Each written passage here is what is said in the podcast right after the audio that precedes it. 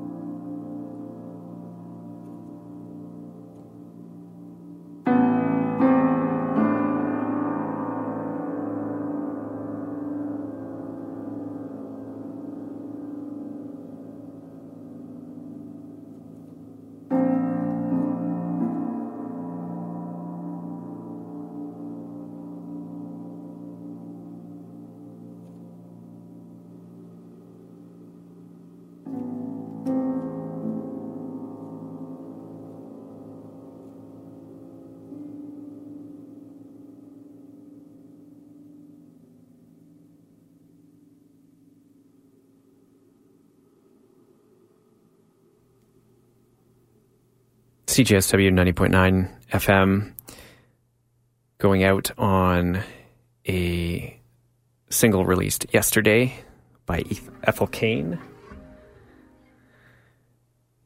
American singer songwriter, musician, and producer. That one dedicated to the 30,000 Palestinians killed Israel's occupation since October 2023. Before that, we started the show with Osmanthus, a project of Calgary based duo Laura Reed on violin and Christoph Suita, a synthesizer and keys from their new release Between Seasons.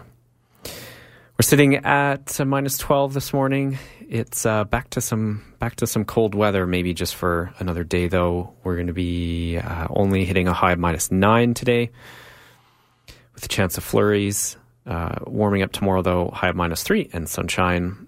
4 high of 4 on the weekend, Saturday and Sunday with lots of sun and uh, similar temperatures into early next week. The show is Proudly brought to you by the Establishment Brewing Company, located at 4407 First Street Southeast in what is known as the Manchester Industrial Area. You can check them out uh, down at the tap room tonight.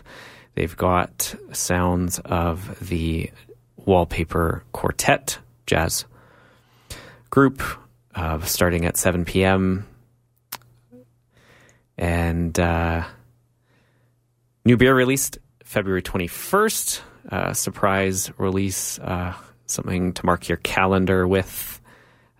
And uh, what do we have? Kolsch coming up Friday, November 23rd. You can check out their calendar online and all their amazing beers and beverages. Establishmentbrewing.ca. Follow them on my social media, EST Brew and we will kick things along here, uh, going next to a Chicagoan duo, Ellis Swan and Canadian. Well, actually, not entirely. Uh, one is Ellis Swan of Chicago, but also uh, the other half is Canadian multi instrumentalist James Shimple, a Dead Bandit from uh, Memory 13. This is the title track here on the Calgary Almanac.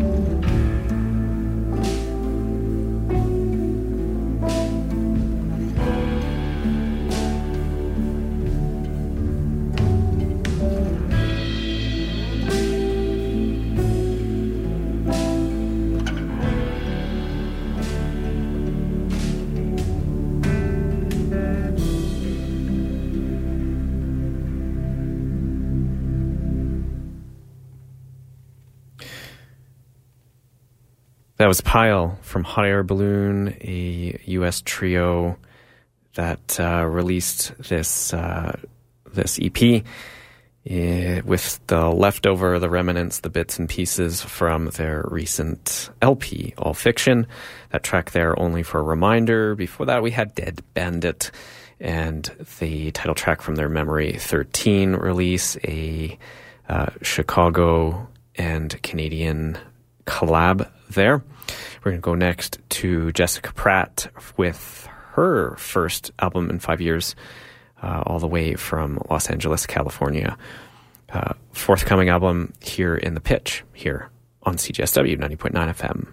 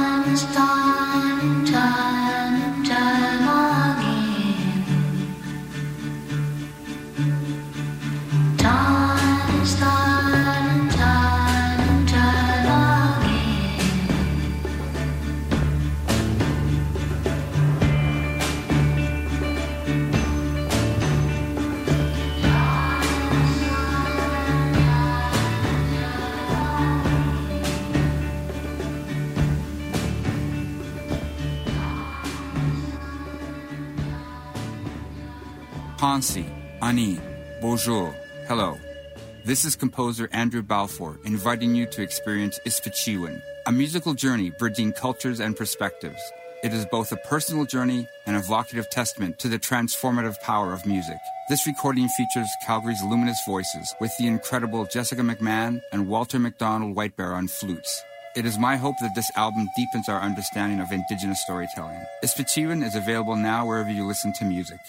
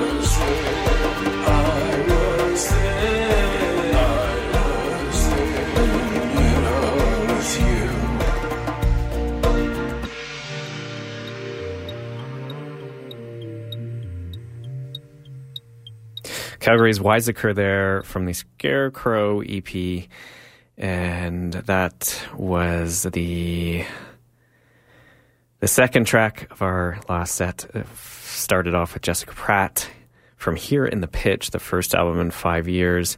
She's all the way from Los Angeles, California, singer songwriter. And we've got a, uh, a really good, a really good list of guests on the show this morning. We're going to be chatting in the third hour with uh, the author of a new book, which just hit uh, bookshelves a week or two ago, uh, Kenneyism. In case uh, you've uh, uh, maybe pushed the former premier of Alberta out of your memory, we're going to dig things through um, through that past a 25, a look back at the the 25 year career of uh, Jason Kenney, who uh, is, I guess, got his political start here in Calgary uh, as an MP, as head of the Taxpayers Federation, um, as a social conservative and uh, a reformer with uh, the Reform Party, and uh, ended up going out um, kind of in a pile of a flame, leaving us with a Frankenstein provincial government UCP party and uh, we've got uh, Jeremy Appel, the author of Kenneyism, this book, to um, to give us a little um, insight into his look through the life and political career of Jason Kenney. Uh, we'll be chatting with Euan Thomson, uh, co-founder of uh, an organization called Each and Every, um, that's uh, looking out for um, people suffer, suffering from opioid and uh, drug addictions and uh, pushing for advocating for for um, for people uh, suffering under the housing and uh, drug poisoning crisis right now in Alberta.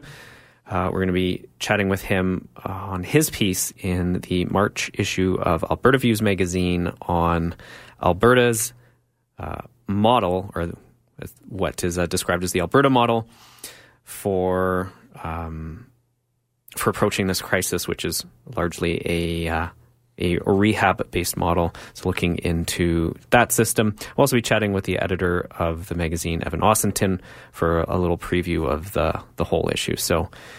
Uh, wow, that's um, that's everything that's coming up. We've still got more music to to finish up this hour. We'll see if we can get through most of it, all of it.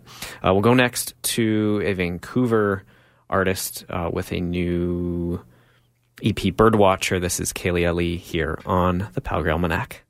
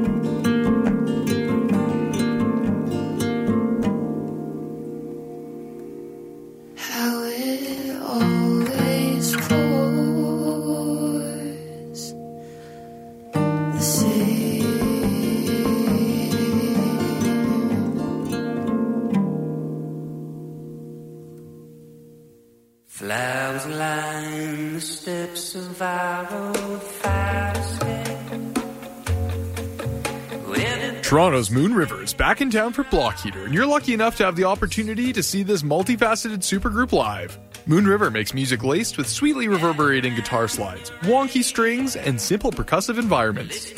Check out this trippy and wholly inviting experience Thursday, February 15th at Festival Hall. Find out more info on CalgaryFolkFest.com or head to Eventbrite.com to get your tickets now.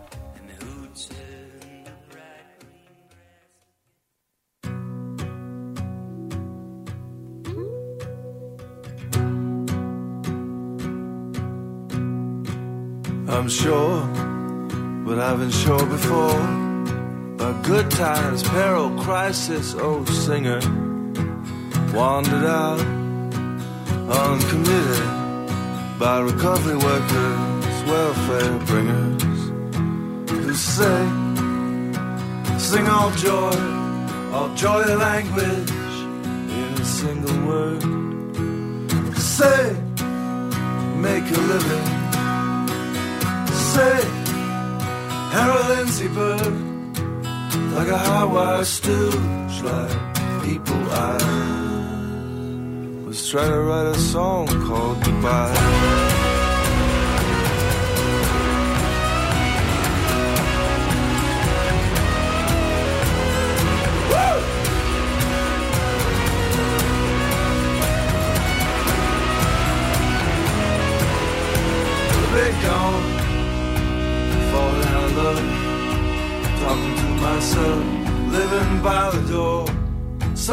Sometimes love gets institutional, but I don't work for you anymore.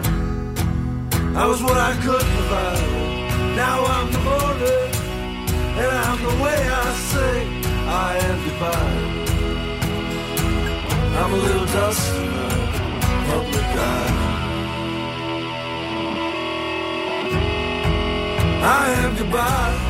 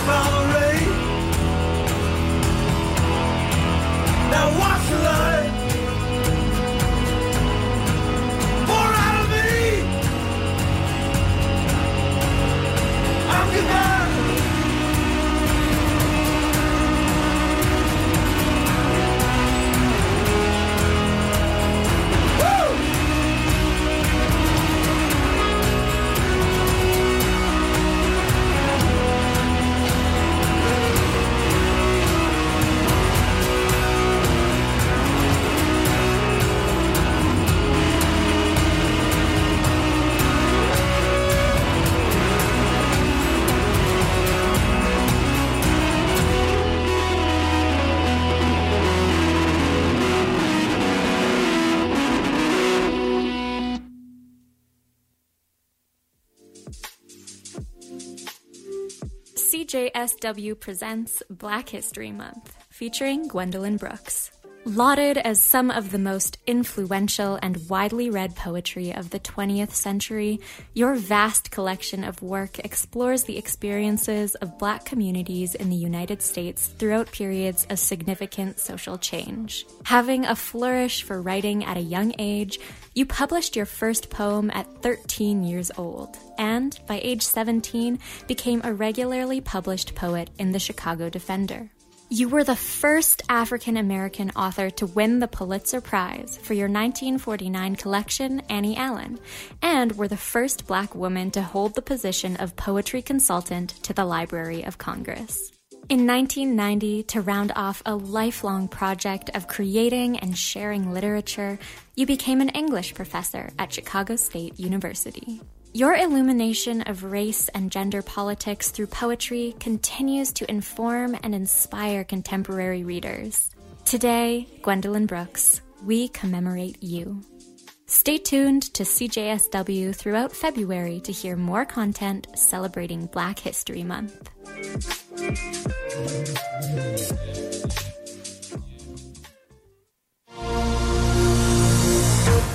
This is the BBC News, every weekday morning on CJSW 90.9 FM in Calgary.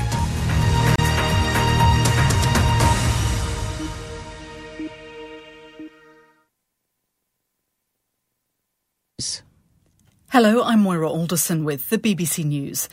The Israeli army says its special forces have raided the main hospital in southern Gaza in what it's called a precise and limited operation.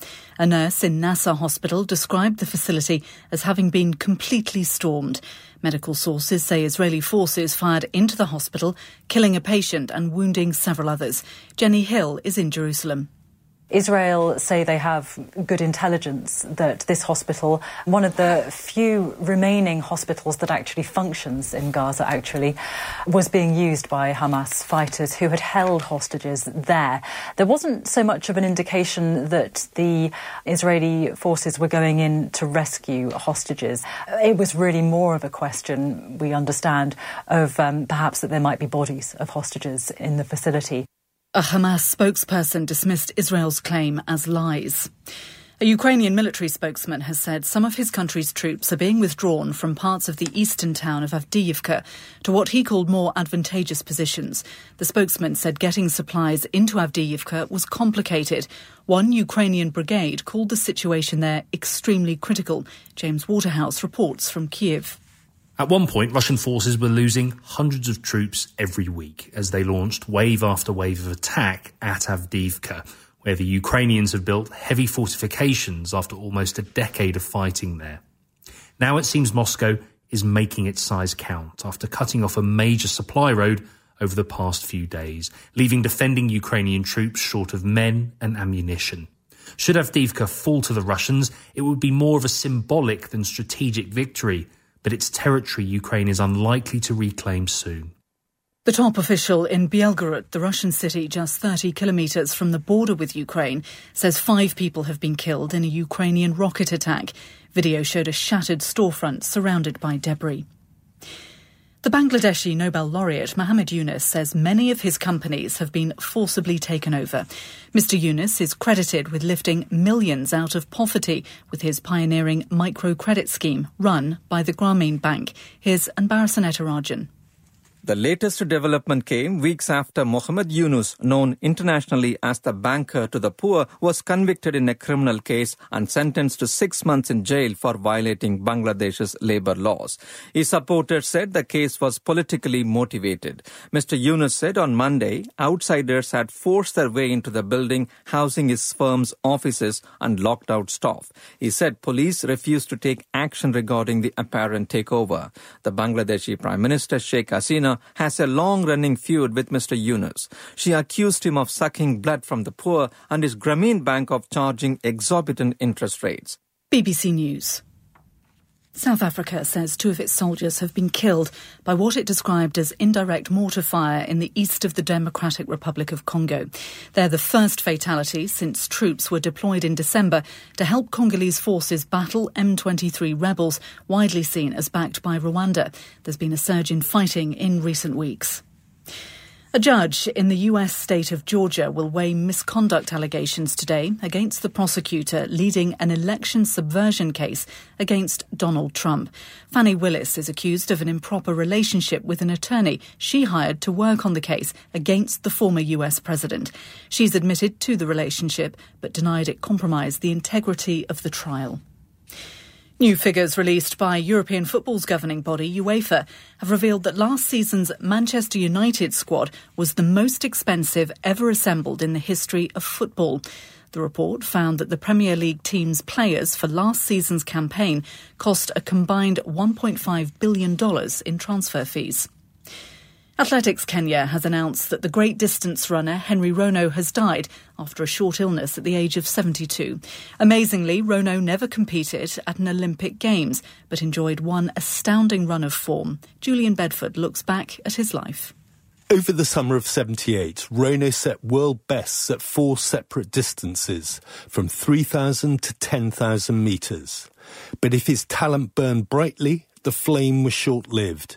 He did set one more world record in 1981 when, as rumour has it, he awoke from a drinking spree with a hangover, ran that off, and then, for good measure, eclipsed his own world best. But alcohol curtailed his career. He said he remembered little of the eight subsequent years. As he put it, he climbed the highest mountain before falling to the bottom of the world. BBC News.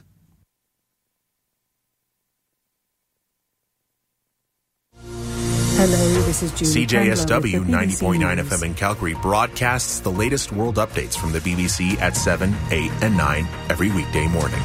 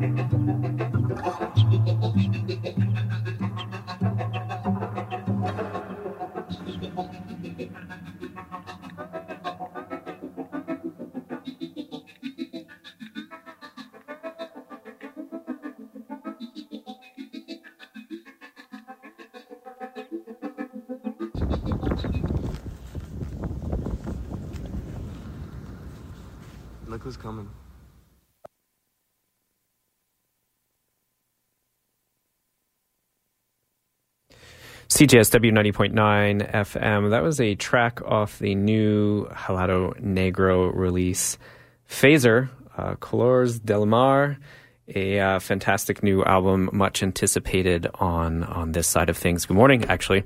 Uh, this is the second hour of the show of the Calgary Almanac here, coming at you live from the MacEwan Hall Student Center, broadcasting at the University of Calgary, 18,000 watts on Treaty 7 land here.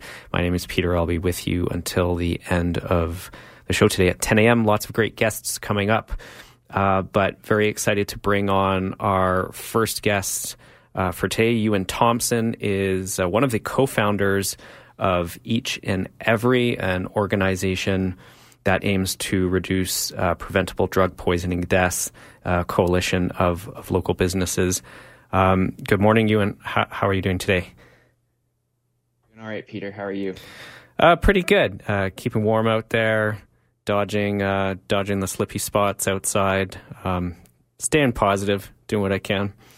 Uh, great to great to finally have you on the show. Um, You've been doing lots of work in the community for a long time. Maybe you could start off by actually telling us a little bit more about your organization, Each and Every. Yeah, thanks. And thanks for having me here today. Um, Each and Every is a coalition of businesses, as you mentioned, started in Calgary and, and Edmonton, um, in particular in the brewing sector, which I work in. And, um, it was a pretty easy pitch to make to craft breweries and, you know, coffee shops and so on. Um, businesses that are effectively in the legal regulated drug market that runs supervised consumption sites effectively that uh, that provide safe supply for their customers. Um, all these kind of buzzwords that you hear around harm reduction and drug policy uh, have have been in place in some drug markets in Canada for you know uh, going on 100 years now since we had alcohol prohibition for, um, for that brief stint in the you know 1920 um, 1918 1920 region. So um, yeah, we, you know, we started there, but uh, there's really like a dozen industrial sectors now represented by each and every uh, across the country, almost every province and territory. And these are businesses that can see that the policing and carceral solutions to drug policy that, that we've been trying to implement um, are just not working and, and in fact making the situation much worse as the trust kind of erodes among the, their neighbors, uh, people who use drugs in their in their neighborhoods and so on um, they, uh, they they are turning away from services and and rejecting um, some of these systems that are ostensibly there to help them. Um, so uh, I think that um, a lot of these businesses want to see new solutions and and new practices taken on by cities and and provincial governments. Uh, so that's what we're trying to push for. Very, very interesting. Uh, so this piece in the March issue of Alberta Views magazine, just uh, hitting newsstands and, and mailboxes, uh, is about what's wrong or asks the question, what's wrong with rehab in Alberta? And a lot of the conversation today, and, and even on a national level, it's gotten picked up, is the the idea of this Alberta model uh, to to the uh, addictions crisis, the drug poisoning crisis. Um, can you explain a little bit what the idea of this Alberta model is uh, from created by the UCP government? Yeah, it, the Alberta model has been presented to the public as an innovative solution to drug poisoning. Um, it, it is not that. It is it is a doubling down of um, really traditional, um, conservative, and and largely Christian faith-based practices um, that that really moralize drug use and and often create moral panics around um, around it as well. Um, that uh, implement a lot of these old school um, practices like you know 12 step meetings and, and that sort of thing and, and ensure that people um, don't have as many options um, as as we would typically want to see in place uh, under harm reduction measures like supervised consumption sites like access to safe supply um, to separate people from the illegal unregulated drug supply um, and and so as a result of the adoption of this Alberta model in Alberta, people have really had their options eroded um, the the science, the the evidence is extremely clear that that most of these practices are, are causing more deaths.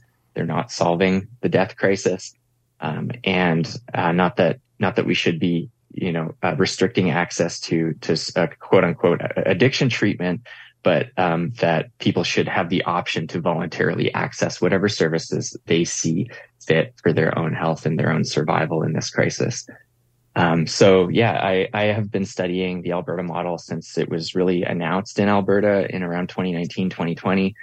And um, I, I, write about it a lot at drugdatadecoded.ca, where um, I'll investigate things like uh, the piece that I put out yesterday was about sober, sober living facilities and the way that they charge people sobriety deposits. Um, these are not things that uh, any tenancy act would normally allow, but because people who use drugs are, are so marginalized in their society, uh, we allow these sorts of things to take place um, under, you know, provincial non-regulation.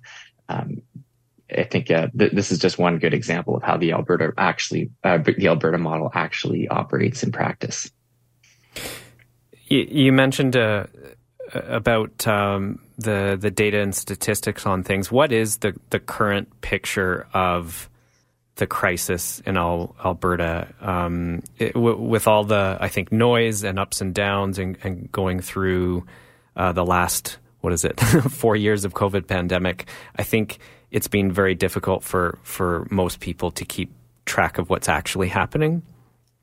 Yeah.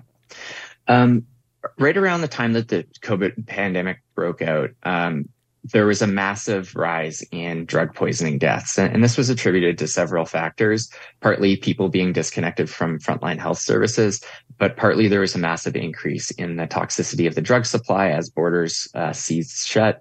And, um, and the the typical traditional drug supply routes were disrupted. So um, in Canada, we've had a, a big pivot towards uh, manufacturing fentanyl inside our borders. Um, the fentanyl supply has completely replaced the heroin supply now in most parts of Canada. There, there effectively is no heroin left.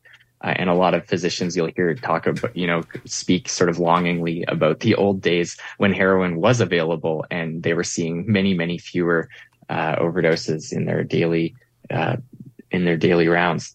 So, um, 2020 kind of came and went and, and there were really no solutions being put on the table in Alberta that that would mitigate that toxic drug supply. Um, the government was continually continually uh, doubling down on funding for uh, new treatment facilities, you know, places where people could uh, seek abstinence, but not necessarily seek those harm reduction measures that that are actually going to help address the toxicity of the drug supply.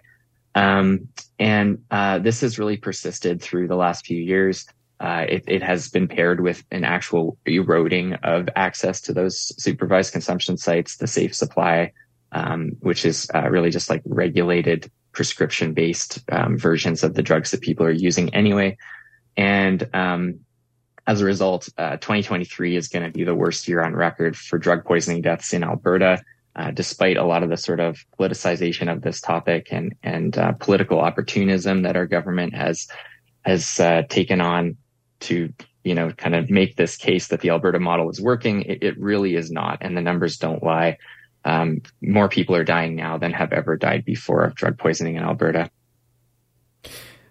There, between the the, the approach that the the UCP came in and, and replaced in, in, 2019, and and I think the one that you advocate for, your organization advocates for, and this current UCP Alberta model, air quotes, uh, there seems to be sort of a, a, discrepancy in the framing of the problem. One as uh, uh, an addictions crisis, a mental health and addictions crisis, and another as a drug poisoning crisis. Are these like contradictory framings, or you know, is one um, misrepresenting the actual problem? That's that's absolutely what's going on. Um, so we are not in an addictions crisis. We are in a drug poisoning massacre. And uh, framing it as an addictions crisis is, is really effective for maintaining those um, sort of traditional values oriented measures, uh, like pushing people into abstinence based treatment centers, um, warehousing people away in these facilities uh, so that they can be removed from the public based on their uh, quote unquote kind of health problem, their addiction. Um, so framing this completely as as addiction um, serves a really important political function and really empowers the police to take whatever measures they deem fit in order to to reduce the public visibility of drug use, um, which in many cases is really a catch-all term for visible poverty. So um, this has been really powerful for the UCP under their law and order governance structure that they've brought in under, especially under um, Public Safety Minister Mike Ellis. Um, th- they are very keen to be able to uh, continually manage populations of people that that they see as undesirable in public. So um, this is, you know, this runs completely counter to the evidence. Um, for example, forcing people into treatment puts them at considerably higher risk of drug poisoning uh, when they exit that facility. Um, on the converse side of this, um, busting people for drugs, so having police go in and seize drugs from people also puts those people at considerably higher risk of drug poisoning. So effectively, all of the measures that are being implemented under the Alberta model are increasing the risk of death for people. You you mentioned. Can you explain a little bit more about this uh, this policy of, of forced rehab for people? Because I think that's also something new that maybe um, didn't really get the full attention of the public. Yeah, this was a real hot stove for the provincial government um, last year, where uh, they they did roll out a, a full policy um, plan called the Compassionate Intervention Act. It has not been put into practice yet; has not been passed in the legislature, but uh, it suffered so much public backlash that they they ended up walking it back and not pushing it forward in the last legislative session, um, which was, I think, a real public win. Um, the Compassionate Intervention Act would have effectively empowered families, police, um, the courts, uh, even doctors and, um, and and health practitioners to be able to compel people into addiction treatment centers. Uh, this would have been really effective for these these privately run organizations that that need to keep their beds filled um, at these treatment facilities. Uh, but it would have been a real disservice to the people who had, who were being pushed in involuntarily into these facilities. Because as I mentioned before, it puts them at higher risk of drug poisoning um, upon exit from that facility. It, it also um, creates a massive amount of distrust with anybody that gets um, pushed into this sort of thing because uh, they will then likely disconnect from any whoever it was that pushed them into that in the first place, as well as any kind of associated affiliated health services that that they might otherwise access. You uh, you mentioned some of these uh, recovery facilities are uh, are faith based, and I, I, think there's a, a, a, stat that jumps out in this article you wrote um, that half of Alberta's treatment beds are explicitly faith based facilities um, focusing on uh, a model uh, of, of, total abstinence. Um, can you give a little bit of a lay of the land of, of the different uh, recovery facilities that exist in Alberta? You know, ownership are they for profit? Are they not for profit? Um, and how maybe they're all regulated or not? yeah, they are largely um, not for profit at the moment, but they are privately run. So there, there is this sort of public funding of private organizations that's been happening in Alberta. We've been seeing it really emerge in healthcare as well. Um, but uh, regardless of whether they're they're for profit or not for profit, they are um, really not subject to the same regulations that you'd see under under a publicly run model. Uh, there are a handful of publicly run addiction treatment facilities in Alberta, but those are dwindling away pretty quickly, especially as the new model really takes place. Um, some of these are fully corporatized, fully for profit um, entities like Edgewood Health Network, which is running the first operation, um, this uh, therapeutic community, kind of just a, a, larger addiction treatment facility, effectively 75 beds um, that just opened up in Red Deer last year.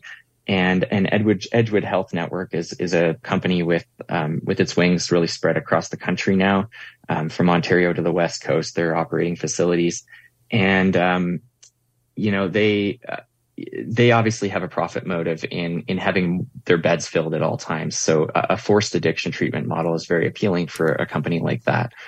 Um, you know the the not for profit ones uh, are still you know, finding ways to to create revenue. Um, when I was writing about these sort of sober living facility deposits, uh, this is a great way to squeeze extra revenue out of uh, tenants who would otherwise, you know, have better protections under the Alberta Tenancies Act um, they don't have those sorts of protections because they're living in transitional recovery facilities.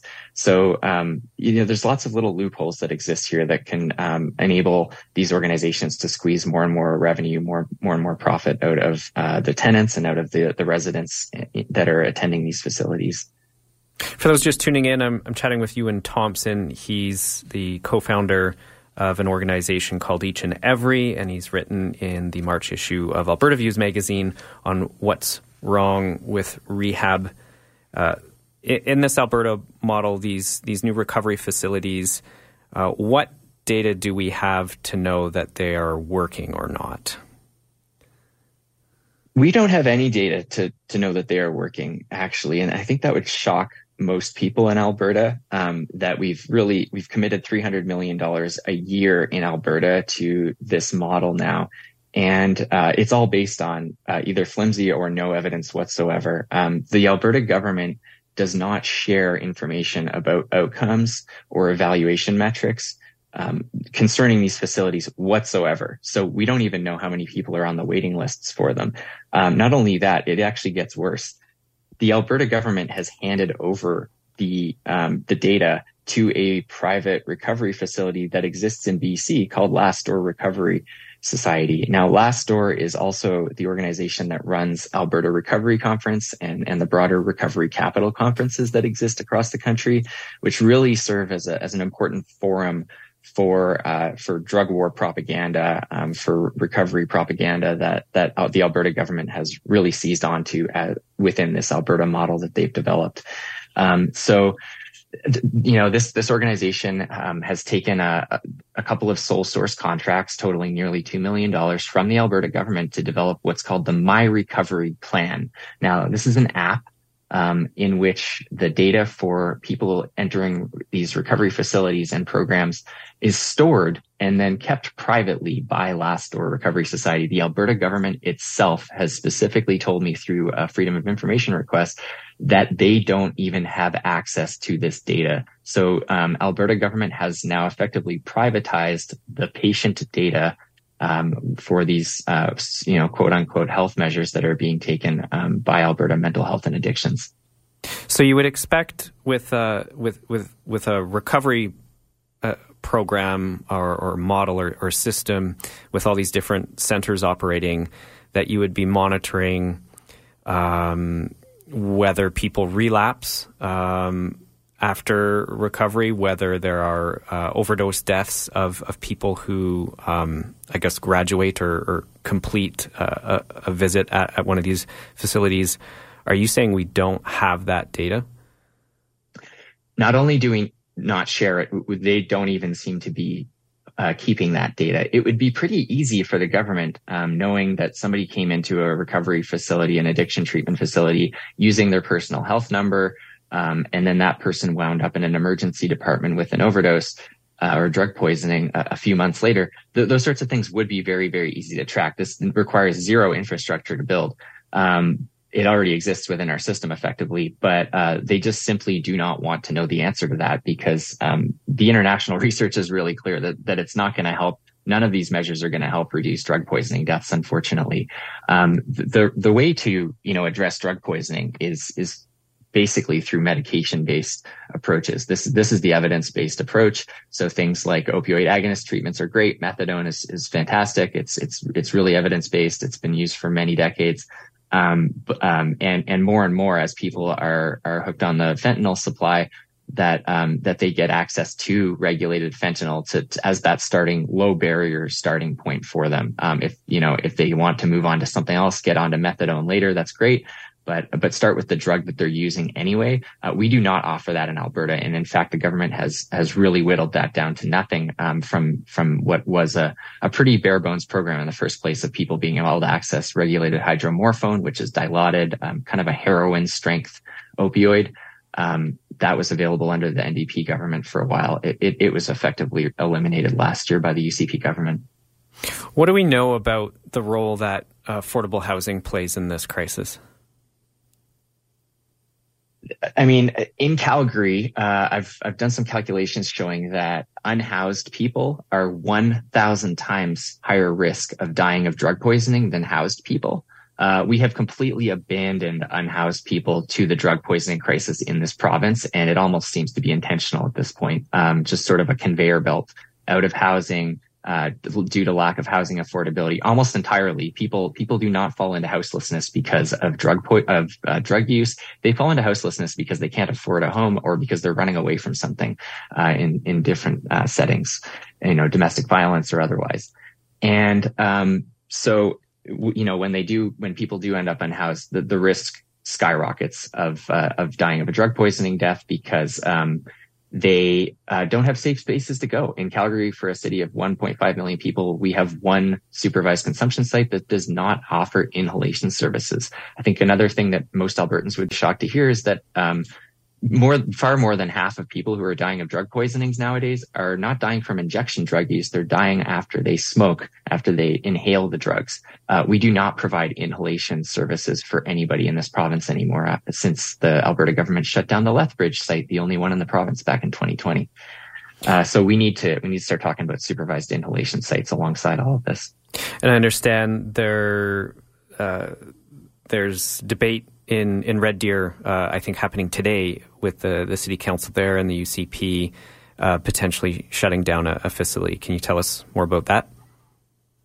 Yeah, um, last year Red Deer City Council vote, voted wholesale to adopt uh, the Alberta model. So they were voting to, you know, um, provide more more power to police, more power to addiction treatment centers, uh, more power potentially to compel people into addiction treatment and so on. And then uh, became the first city to to welcome one of these um, 11 therapeutic communities into their city. Uh, so these therapeutic communities that I mentioned before, just really larger addiction treatment facilities, uh, very conventional methods, nothing nothing innovative about them. Um, but they uh, are um, you know, showing up in, in different cities now and, and regions, uh, First Nations as well around the province. Um, Red Deer got the first one, and um, what they're doing now is potentially voting to find a way to uh, remove the only overdose prevention site in town from uh, from that downtown area, where many many unhoused people uh, rely on this. In particular, unhoused people, uh, housed people as well, do use supervised consumption sites, overdose prevention sites, um, but they're particularly leaned on by unhoused people who really don't have other safe spaces to use drugs. Um, as we know, uh, using alone is the number one predictor of, of experiencing a drug poisoning. So whatever we can do to keep people from having to use drugs alone will uh, massively reduce the risk for those folks. Um, that's why overdose prevention sites are so valuable. And Red Deer today is is undergoing a public hearing to potentially um, get to the point where the where the city council can justify dispensing with this one overdose prevention site that that is leaned on so heavily by by the population around downtown Red Deer. Overall, for for Alberta, what do you what what does success look like to you and to your uh, organization? It, it, it's really about opening options for people. Um, everything should be voluntary. Everything should be done um, with the consent of of people who are trying to access services.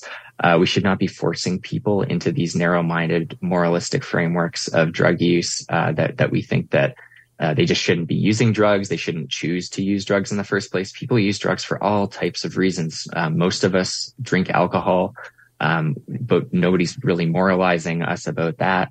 Nobody's forcing us into addiction treatment.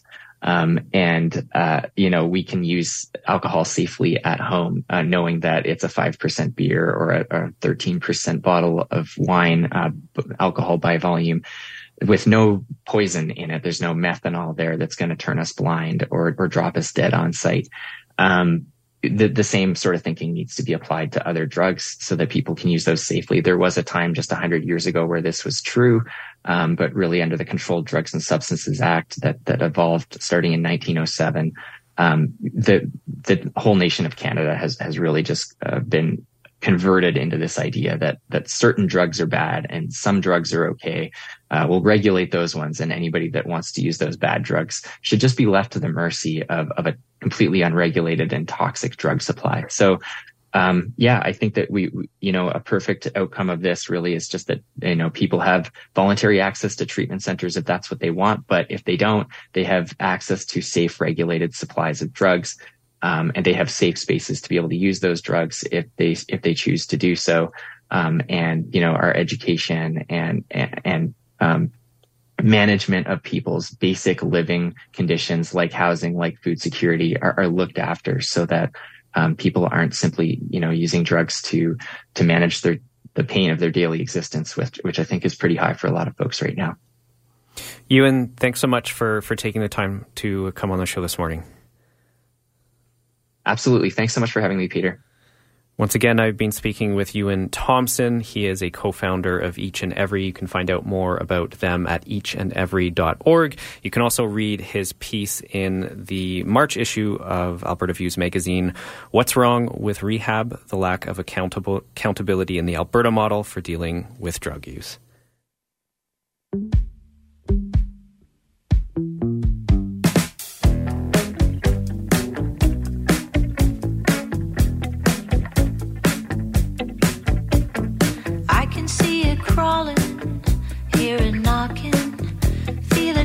With its cunning ways. When I close my eyes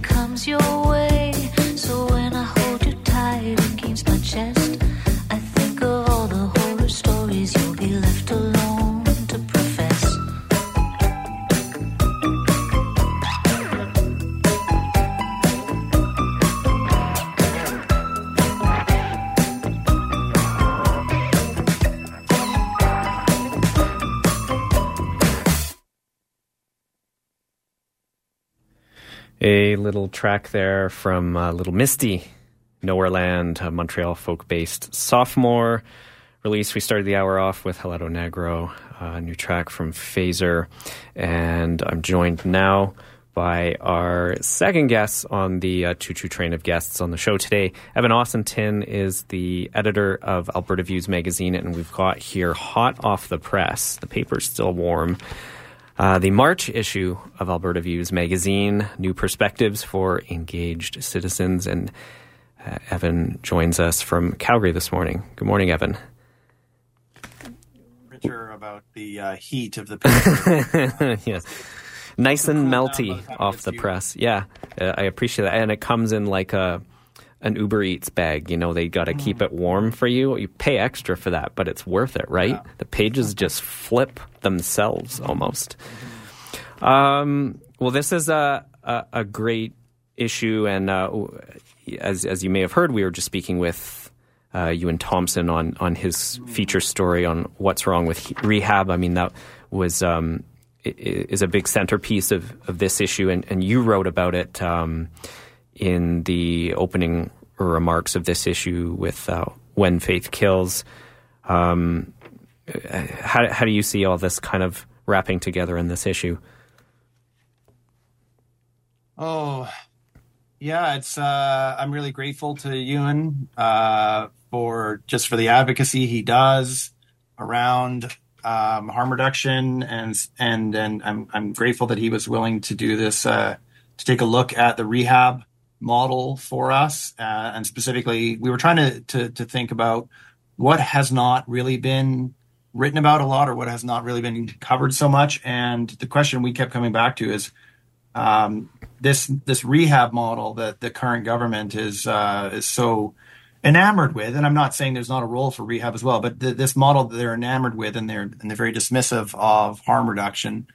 Uh, what is the evidence that it even works? And it, it turned out there isn't really uh, a whole lot of evidence, or if there is, um, you know, it's uh, it's not being made available to the public. So, um, you know, Euan looked into this and and he asked these rehab providers, you know, what are you required to tell the government? And it turns out that not a whole lot, and some pretty key information that you, you know, I'm sure you guys talked about this, but for example, how many people maintain sobriety after leaving these facilities at three months, at six months? How many even stay alive? And so, um, you might ask, well, these are the kind of things that would just be pretty basic requirements from the government. You know, we're not just going to give you hundreds of millions of dollars unless you can kind of show us uh, that what you're doing actually works.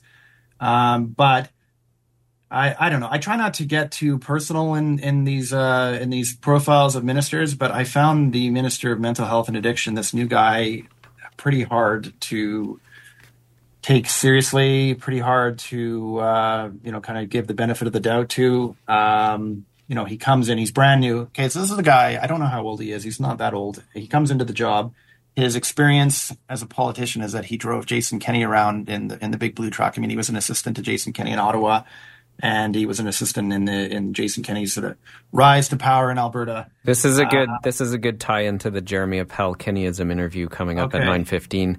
Um, And I mean, you know, that's that's that's fine. He's his experiences as a sort of a young um, partisan, I suppose. Um, if I were made Minister of Mental Health in Alberta today, I mean, I don't know anything about this stuff. I'm not an expert at all. But the first thing I would do is I would find who are the experts who've been studying, um, you know, drug policy, harm reduction, rehab, uh, the opioids crisis. Who's been studying this for their entire lives? Who's got 30, 40, you know, years of experience? Um, and I would ask them, you know, for their their best ideas, and I would sort of have the humility to say, look, I I don't know. I'm I'm this guy's maybe in his twenties or thirties and has no experience whatsoever in any of these fields. Um, this is this is pretty important. Like literally, thousands of people are dying every year in Alberta, and over the last I don't know decade, I want to say like ten thousand people. It just it's an it's a crisis. It's an epidemic. Um, and we have a guy who comes in and he immediately dismisses experts as you know what do they say uh, talking heads and uh, Oh, uh, social justice warriors. I think the, Yeah. the quote was in here. I mean, I, w- I will correct you that I think he does have some experience. He did chug a beer in the legislature uh, Yeah. most recently. Yeah if you want people to give you the benefit of the doubt maybe don't go on twitter calling everyone who disagrees with you like a complete moron. Don't go into the into the legislature and then you know proudly boast about how you're chugging a beer. And i mean this is this is a guy who doesn't seem to take his job seriously doesn't seem to take the responsibility he's got very seriously. So it's it's hard not to look at this man and not be angry and uh so yeah i i don't i don't love um i don't love coming down this hard on on on someone but i feel in his case it's justified. And i'm i i'm i think that this government has a record now. They've got five years now of overseeing mental health uh, of overseeing addictions of overseeing the opioids crisis. And I mean, if you just look at the data, even if I liked them, even if I supported what they're doing, if you just look at the data, the death count is rising every year, and they are not, um, you know, trying uh, they're not, they're not saying, well, okay, let's let's try different things. They're saying we know what works, and we're going to go double down on that, triple down on that. And they're meanwhile they're closing the things that the evidence points to, the harm reduction services. They're literally closing them down, and death the death count is rising. You just think at some point, do you not even just look at your own evidence and and question what you're doing? So, yeah, it's a pretty it's a pretty dark uh, pretty dark place we found ourselves in Alberta, and it's being overseen by a guy who doesn't, in fairness, doesn't really seem to know what he's doing and isn't interested in talking to experts. Hmm. Well, it's uh, certainly uh, a, a, an important read and a, an informative read, and it was uh, great to, to chat with you in there. Uh, also, in this issue, I, I noticed the dialogue, uh, you know, not too far off these uh, different recovery businesses and stuff. We have the, the question, which I guess I, I've never really heard debated, um, Mhm. maybe ever, is is should charitable donations be tax deductible? Should you get money back for giving to a, a charity on, on your taxes? Um, yeah. Tell us about this issue and, and, and who you selected and chose to to debate the, the two sides.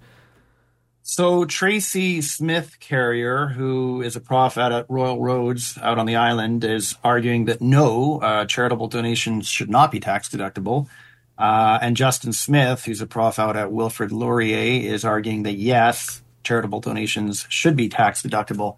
Yeah, I, I, I, I wouldn't call myself an expert on this, but I did find this very interesting, and I did think it it raised a lot of questions, um, not just the sort of the the the, op- the the sort of main questions. It seems like one question, but it's maybe many. I mean, should we be giving people an incentive to donate to charity as a society? Because there is a cost to us in in the foregone tax revenue, right? And that's been calculated, and it's it's not an insignificant amount. It's many billions of dollars a year that we do not collect in taxes because we're giving that back to people because that was the incentive for them to donate um, to charity. So, you know, as a society, is that something that we uh, should do? And that's a, it's a financial question as much as it's an ethical question.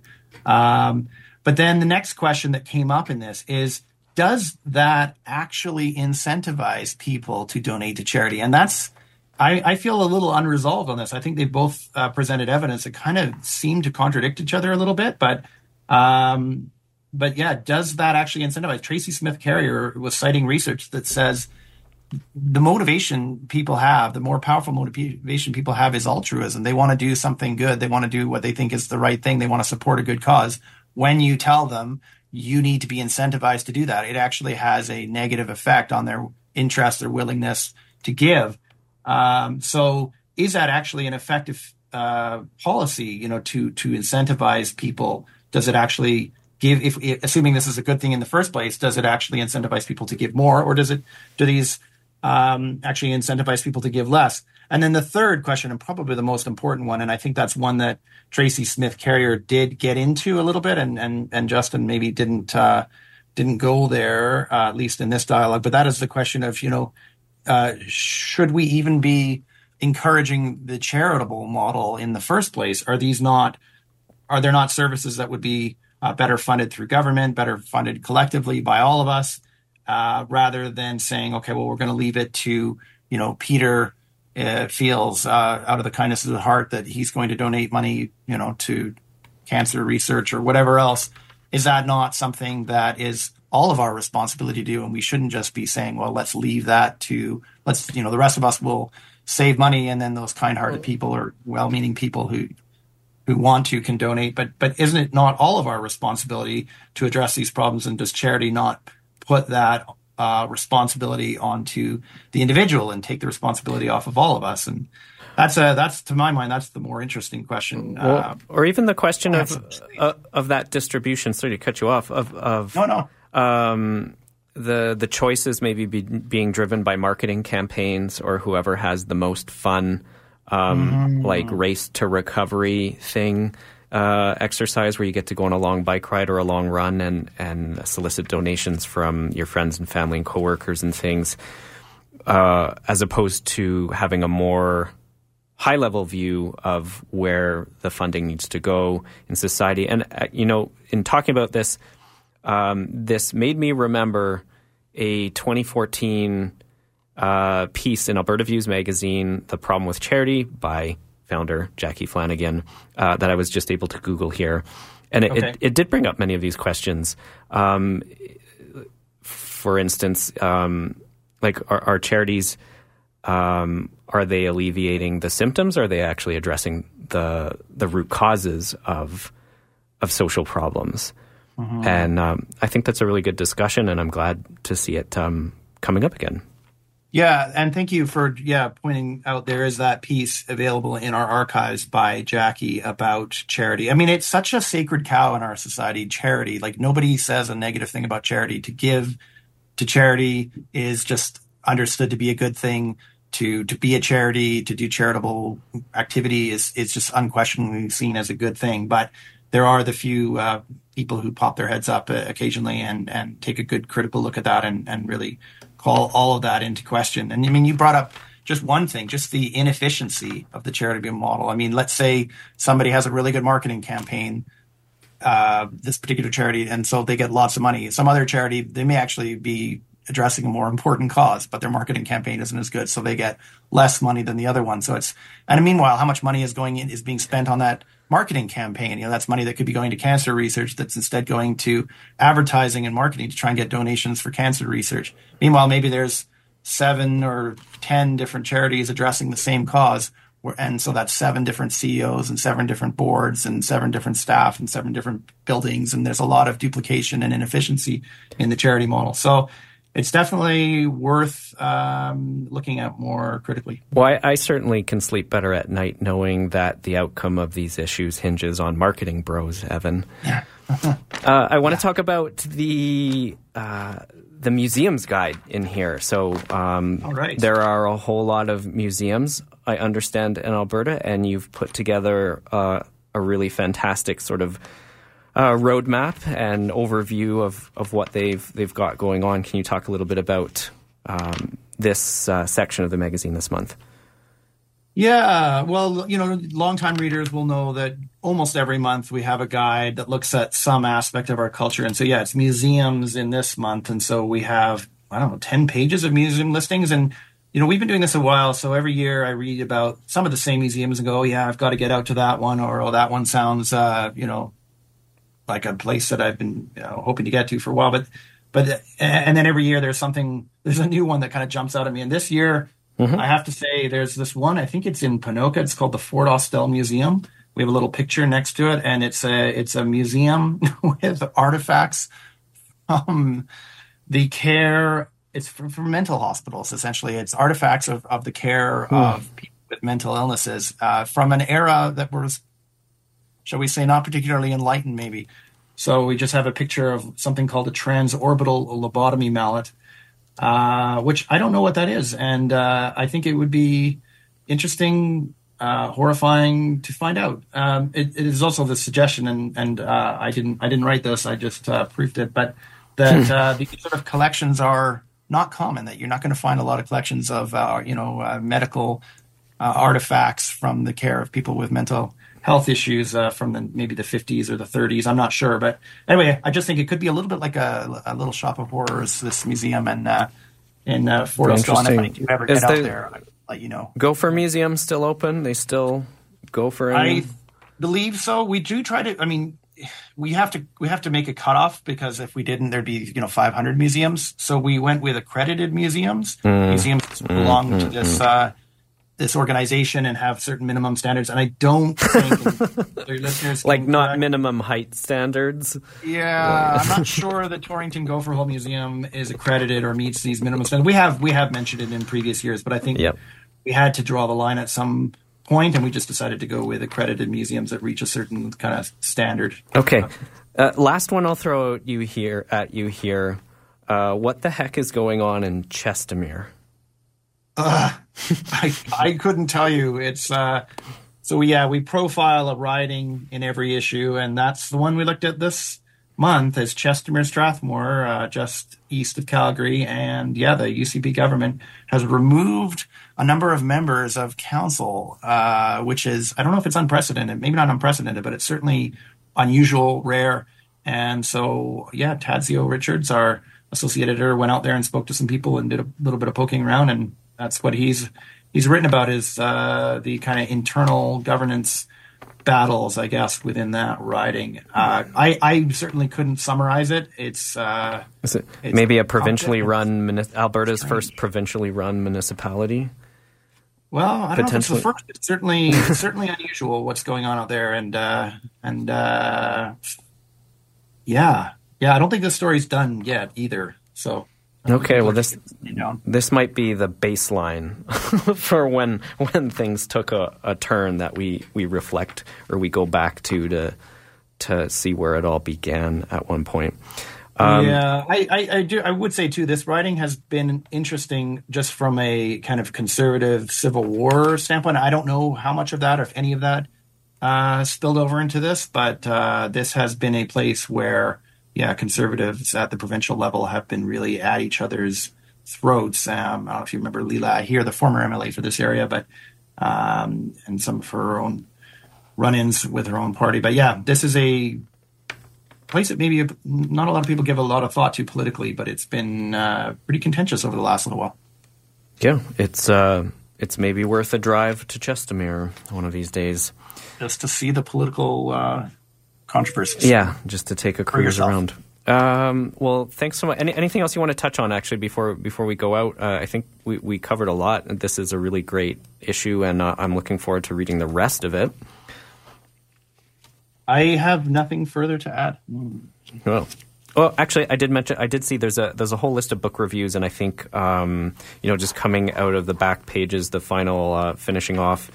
Uh, Kenneyism, Jeremy Appel, who will be speaking with the author of that uh, new book uh, at nine fifteen. Um, there's definitely a lot of books that caught my eye here that um, that I think are worth looking into. So I uh, anyone uh, looking for a new material, definitely grab this month's issue of Alberta View You know, magazine. since you gave me the chance, I will make a quick plug for the Mm. crossword because uh, it's only our second one. We've when we started it with 2024, and this is our our second one. And the theme this time is people who are from Alberta that you might not know are from Alberta. And I shouldn't say too much more without, uh, you know, at the risk of uh, perhaps giving away some of the answers. But people you may not realize are from Alberta. Wow. Um, I don't see any spaces here long enough for Nickelback. Uh, unfortunately, they are known to be from Alberta. That's some. Well, it would be people Oh, I'm no, from- I'm no good at this already. Are not from Alberta. so yeah, Well- they're, don't qualify. Uh, great to have you on the show, Evan, and um, I can't wait to read the rest of this magazine. Uh, we'll, I'm sure we'll we'll be in touch again soon. I, I hope so. Thanks, Peter. Once again, I've been chatting with Evan Osenton, editor of Alberta Views magazine. You can uh, reach out and grab the latest issue, the March issue, hitting newsstands now. And if you don't subscribe, you can head online to albertaviews.ca and uh, get these coming straight to your door, hot off the press. Keep it locked. We've got another great hour and uh, more guests coming up on the Calgary Almanac.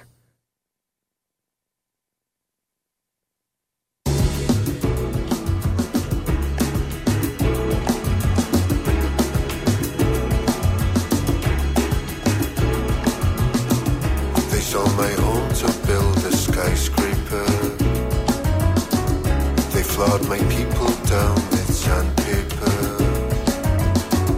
They're building malls up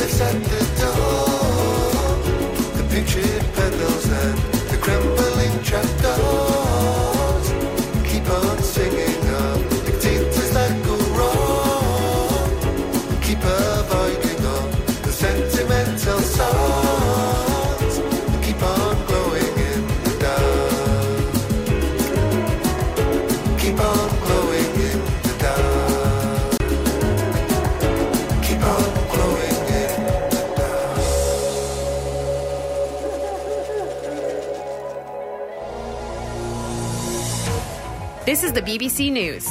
Every weekday morning on CJSW 90.9 FM in Calgary.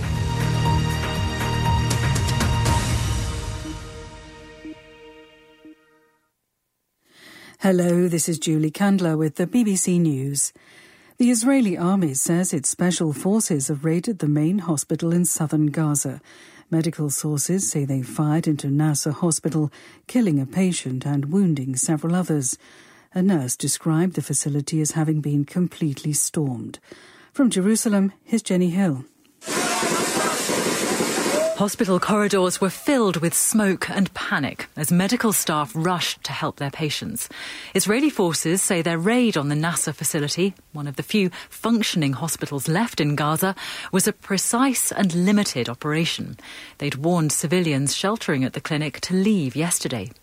A spokesman for the Israeli Defense Forces said that Hamas had held Israeli hostages in the hospital and that bodies of some of those hostages might still be there. Hamas dismissed the allegations as lies. The Israeli military says it's carried out airstrikes in South Lebanon that have hit dozens of Hezbollah targets. On Wednesday, Israeli strikes killed 10 civilians, half of them children, in the city of Nabatieh. Israel said it was responding to rocket fire that killed an Israeli soldier. Al Hajj Mohammed is living near the newly hit building. Our house faces the building, and late at night we were up when we heard two impacts. We heard the sound of two shells hitting. We went outside and saw smoke. We saw ambulances coming and going. Getting closer to the road, we saw that the building had been hit by two shells. The Bangladeshi Nobel laureate Muhammad Yunus says many of his companies have been forcibly taken over. Mr. Yunus is credited with lifting millions out of poverty with his pioneering microcredit scheme run by the Grameen Bank. His Anbarasan Ethirajan. The latest development came weeks after Muhammad Yunus, known internationally as the banker to the poor, was convicted in a criminal case and sentenced to six months in jail for violating Bangladesh's labor laws. His supporters said the case was politically motivated. Mr. Yunus said on Monday, outsiders had forced their way into the building housing his firm's offices and locked out staff. The Bangladeshi Prime Minister Sheikh Hasina has a long-running feud with Mr. Yunus. A Ukrainian military spokesman has said some troops are being withdrawn from parts of the eastern town of Avdiivka to what he called more advantageous positions. He said getting supplies into Avdiivka was difficult, but Ukraine was using a backup route. Russian forces have been making gains in and around the shattered town, which they've been trying to capture for months. A Ukrainian soldier told a BBC correspondent the army was running out of munitions.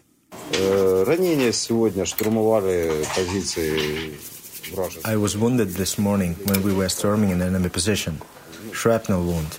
It's very tough going in Avdiivka. We don't have enough of the weapons we need. World News from the BBC. Russian health officials now say at least six people have been killed and more than a dozen wounded in a Ukrainian rocket attack on Belgorod, a city just 30 kilometers from the border. In an earlier attack on Belgorod in December, Russia says 25 people were killed. That triggered a mass evacuation. Reports from the Eastern Democratic Republic of Congo say government forces are being reinforced around Sake, the scene of intense recent fighting. M23 rebels have been trying to take the town, which controls roads into South Kivu province and the regional capital, Goma. Many inhabitants have fled, and pro government militia fighters are reported to have looted their houses. A judge in the U.S. state of Georgia will weigh misconduct allegations today against the prosecutor leading an election subversion case against Donald Trump. Fani Willis is accused of an improper relationship with an attorney she hired to work on the case. She's admitted to the relationship but denied it compromised the trial. Doctors in South Korea have held street protests in major cities criticizing a plan to boost the number of medical school places by 30%. They say medical schools cannot absorb so many new students without compromising the quality of their training. Athletics Kenya has announced that the great distance runner Henry Rono has died aged 72. Rono never completed at the, competed at the Olympics but enjoyed one astounding run of form. Julian Bedford looks back at his life. Over the summer of 78, Rono set world bests at four separate distances, from 3,000 to 10,000 metres. But if his talent burned brightly, the flame was short lived. He did set one more world record in 1981 when, as rumour has it, he awoke from a drinking spree with a hangover, ran that off, and then, for good measure, eclipsed his own world best. But alcohol curtailed his career. BBC News. CJSW 90.9 FM in Calgary broadcasts the latest Hello, world updates Julie from the Campbell with the BBC at 7, News. 8, and 9 every weekday morning.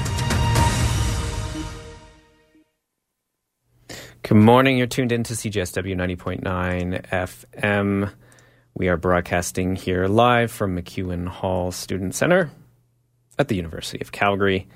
And we are uh, brought to you by the Establishment Brewing Company located at uh, 4407 First Street Southeast in the Manchester Industrial, uh, in Manchester Brewing and Industrial area. It's sort of like a straight out of a beer commercial from the 90s. It's amazing. Just steelworks and sparks flying and uh, a nice bike path in and out.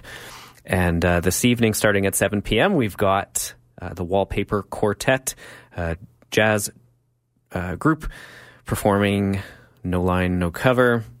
Uh, starting at 7 p.m., uh, right in the tap room with all those delicious award winning beers. Of course, recipients of the Alberta Brewery of the Year Award. Lots of things happening on uh, their events calendar. You can check out establishmentbrewing.ca. We've got uh, Kolsch Night uh, next Wednesday. We've got, or no, next Friday, the 23rd. Uh, new beer releases, surprise beer releases next Wednesday. We've got retro radio trivia for those trivia uh, people out there. Uh, Thursday, February 29th. You can check them out on the social medias. EST Brew is their handle, and uh, pictures of nice, refreshing beer, even if uh, even if it's not time to have one. We are sitting at minus 11 degrees in the city of Calgary today, uh, heading up to a high minus 9. Chance of flurries just enough to sort of dust the ground a little bit for atmospheric uh, ambient effect. Uh, going to be heading to a high of minus 3 tomorrow, so warming up a little bit with sunshine, and even warmer on Saturday, high of 4, uh, 2 on Sunday, and uh, low single digits in the positive, though, uh, into Monday, Tuesday, Wednesday next week. Uh, up on deck, I've got uh, Jeremy Appel, a, uh, a journalist here in um, actually in Edmonton, in, in the province of Alberta, I guess here in that sense. Um, a new book out by him, uh, Kenneyism, Jason Kenney's Pursuit of Power. That's coming up in uh, just under ten minutes, so keep it locked. We're going to start off this hour of uh, the final hour of the show with a new track from Future Islands. Give me the ghost back here on the Calgary Almanac.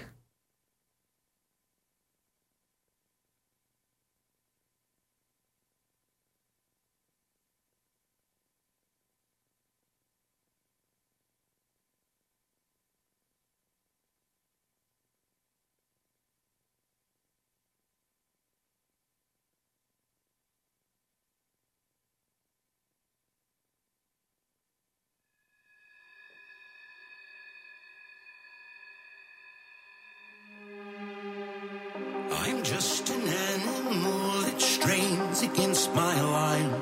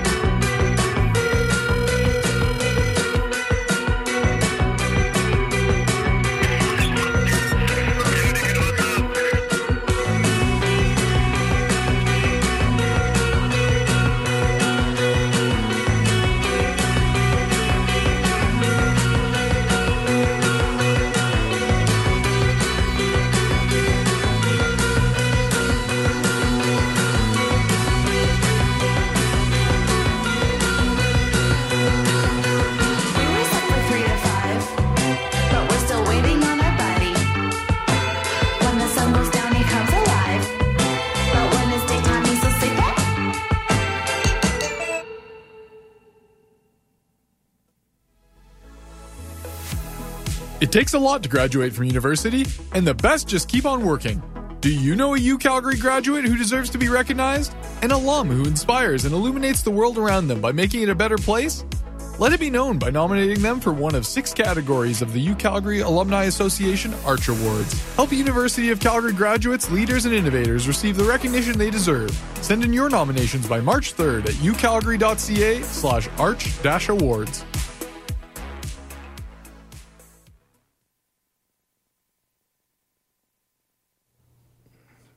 Welcome back to the Calgary Almanac on CJSW 90.9 FM. We heard uh, a track there from La Sécurité uh, from their new release. Uh, that was a track, Waiting for Kenny, appropriate um, to, uh, to our third and final guest on the show today. Uh, a new book uh, is being published uh, called Kenneyism Jason Kenney's Pursuit of Power. It's by Jeremy Appel.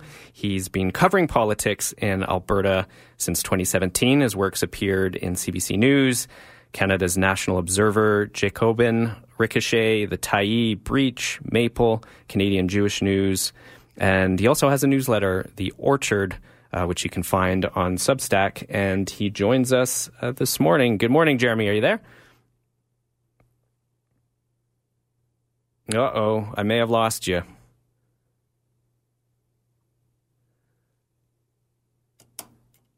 calling Jeremy Appel. And uh, we might have to uh, duck out uh, on another track uh, until we can get Jeremy back in the channel.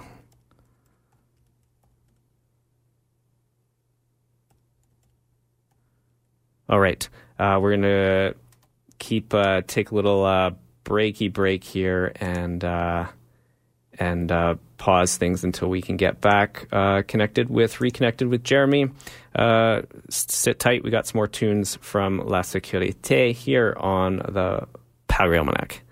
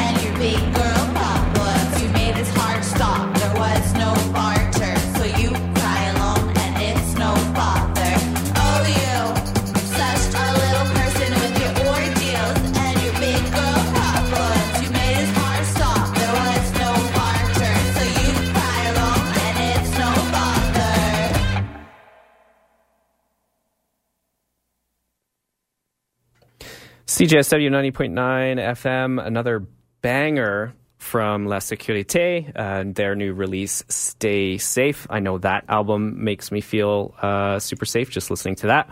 And uh, we are back and uh, we are reconnected with our third guest for the show today. Jeremy Appel um, has been covering politics in Alberta since 2017. Uh, his works appeared all over, including CBC News, Canada's National Observer, Jacobin, Ricochet, Tyee, Breach, Maple, Canadian Jewish News, and you can also check out his newsletter uh, called The Orchard on Substack. He lives in Edmonton, and he joins me this morning to chat about his new book, Kenneyism Jason Kenney's Pursuit of Power. Good morning, Jeremy. Morning, Peter. Uh, great to be here. Yeah, great, great to have you on. Um, it seems like, and I mean, this is sort of right at the the front uh, of the book. No matter who you talk to in Alberta, you know whether they're uh, kind of on the left or on the right, nobody really misses Jason Kenney.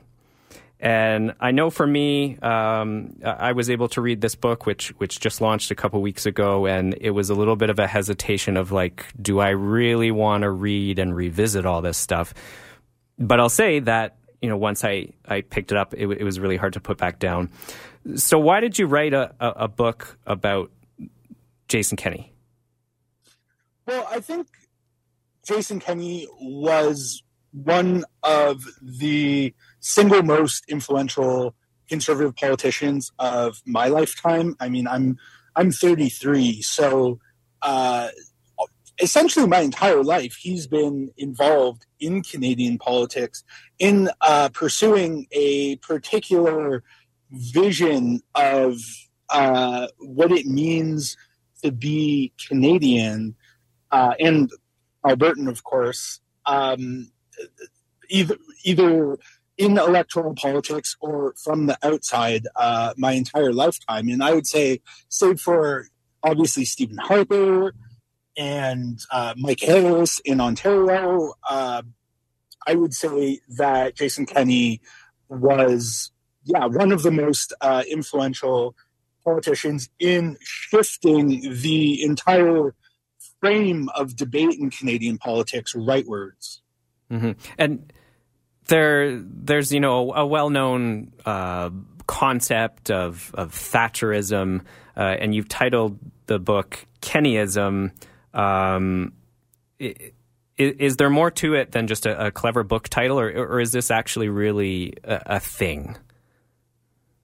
Well, I definitely think it is its own thing. Like in part, uh, Kenneyism is a Canadian version of Thatcherism or Reaganism, but I think there are some aspects to it that I would say are unique to Jason Kenney. First among them is the way that he used the, the, the sort of framework of Canadian multiculturalism to pursue uh, a very exclusionary approach towards uh, inclusion, um, which I know is is paradoxical, but he the the inclusion that he promoted was a conditional one, right? When he was uh, sort of Harper's point man on.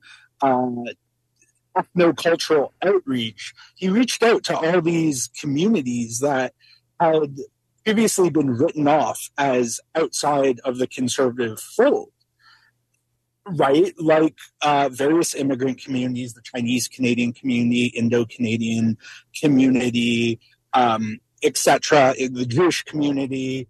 And he cultivated conservative elements within these communities and was showing up to their events.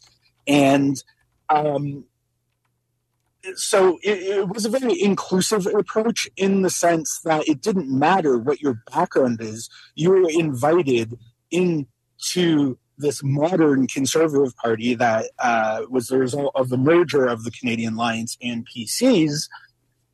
But it was only insofar as you accepted the sort of uh, ideological preferences of that conservative movement, right? So it it, it, it was uh, inviting to some but exclusionary for others.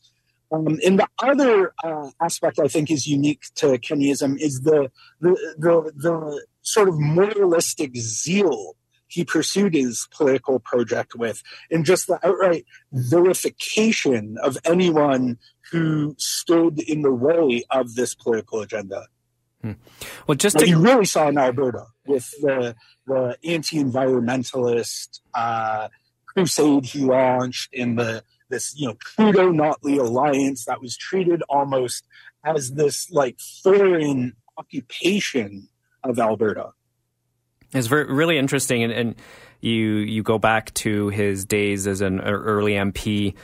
Uh, I think, as we mentioned, his career spans uh, 25 years going back, and I I, I think it it's interesting because I got a chuckle just cracking open the book.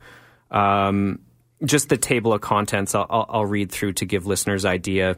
It, it starts culture warrior, tax layer, the snack pack, weaponized immigrants, which I think is kind of what you were touching on there, big blue pickup truck, waging war on the public sector, burning down the house, hint uh, climate, uh, education for the few, rejecting harm reduction, the plague, the fall. Give us a, a sense of like how you, it, it, you know, it's 25 years in politics is like, uh, you know, many generations. A lot happens. It's, it's a long time. How did you choose sort of what to focus on and and where to begin things in telling the story about him? Right. So the the book is lopsided in that it tracks right a thirty year uh, plus political career if you include uh, his student activism at the University of San Francisco, and um, but the, half the book focuses really on the six years he was in Alberta politics when he returned to run for the leadership of the PCs in uh, 2016 to his downfall in 2022. And now the reason I did that was was twofold. Uh, first, that's what I'm most familiar with. That's what I covered directly, and I sort of had a first-hand uh, account of. But secondly, this was also the only time where you could say he was fully in the driver's seat, right? Like in, in the Harper government, I mean, Harper ran a notoriously tight ship, and Kenney was given free reign to sort of uh, turn citizenship and immigration, and then later employment, and then defense, which I don't really get into much, as sort of his own fiefdom. But he was only able to do that insofar as he was ideologically uh, in sync with Stephen Harper. But here in Alberta, the buck stopped with him. And um, that is, I and of course, that's where his downfall occurred. So I think that was where a more multifaceted analysis, not, not taking a break from the sort of chronological approach of the first half of the book, and then sort of going from policy area to policy area to talk about what he did, from his uh, sort of anti-labor, anti-public sector um, policies to the climate to harm reduction, and then it kind of goes back to uh, chronological order when uh, we talk about the pandemic, and then, of course, his downfall, uh, which I originally thought would be the same chapter as as the pandemic, but then I realized that that was a whole other um, narrative on top of his mismanagement of the pandemic was how it um, manifested itself uh, in terms of his political fortunes, and then Brian Jean's comeback, and Danielle Smith's comeback, and uh, take back Alberta. For those just tuning in, I'm chatting with Jeremy Appel, author of the new book Kenneyism, Jason Kenney's Pursuit of Power. Uh, Jeremy, I, I guess y- you talk about his his downfall and and there being you know a fair bit of maybe revisionism going on in the media in the aftermath, trying to explain um, what happened with this politician. And I, it, you know, it's interesting. It's been said before. Um, you know, Prentice walked into the province and everyone kind of um, treated him like he walked on water, and it seemed like he'd be in power forever. And that didn't last long. Same thing happened with Kenney. Uh, of course, very different stories of, of what happened. But what do you sort of attribute to Kenney's downfall without maybe spoiling too much of the book? Mhm. Well, throughout Kenney's career, um, one major uh, through line of Kenneyism is using this language of populism that you see going back to his days with the Canadian Taxpayers Federation. speaking on behalf of the people, right, the masses, um, to justify policies that were fundamentally elitist in nature. And at first, I mean, no one bought, you know, when Kenney came back to Alberta and he slapped on a cowboy hat and drove around rural Alberta in his big blue uh, Dodge Ram, no one bought that he was actually this, uh, you know, salt of the earth cowboy Alberta populist. But they didn't care. If we're talking about the base of, of what became the UCP, right, which was the base of the Wild Rose, they didn't care insofar as he could defeat the NDP and roll back its uh, you know reforms on on climate and on labor that was all well and good right in in insofar as he could do that people uh, kind of embraced this faux populist shtick. But when the pandemic happened that was when these fissures really opened up. And and Kenney's really uh because uh, not only was he using the language of populism to support a fundamentally elitist project, but he himself has this very elitist disposition, right? Like I, near the beginning of the book, I quote uh, Rahim Jaffer, I spoke to, uh, Kenney's former caucus mate in the Conservative Party, and and he, you know, he and Kenney talk still every now and then, and he likes the guy, but he was saying that Kenney has this disposition where not only it's not enough for him to be the smartest person in the room, you have to know that he's the smartest person in the room, right? And so there's certain arrogance, I think, that really came clear during the pandemic. Um, and it became most clear when he was facing his leadership review, and then that audio leaked of him calling, uh, you know, his party base a bunch of lunatics and extremists who have fringe viewpoints. And I mean, if you're a hard right Alberta populist who supported the Wild Rose before, then supported the UCP, and then came COVID, and you were saying to yourself, what's with all these restrictions? I mean, to you, he sounds just like Trudeau, right? That that that there's this fringe element with unacceptable views that um, uh, it doesn't represent um, who we are as as a society. And but these are the very forces that he cultivated when he returned to Alberta and he put on that cowboy hat and he drove across the province in that big blue pickup truck.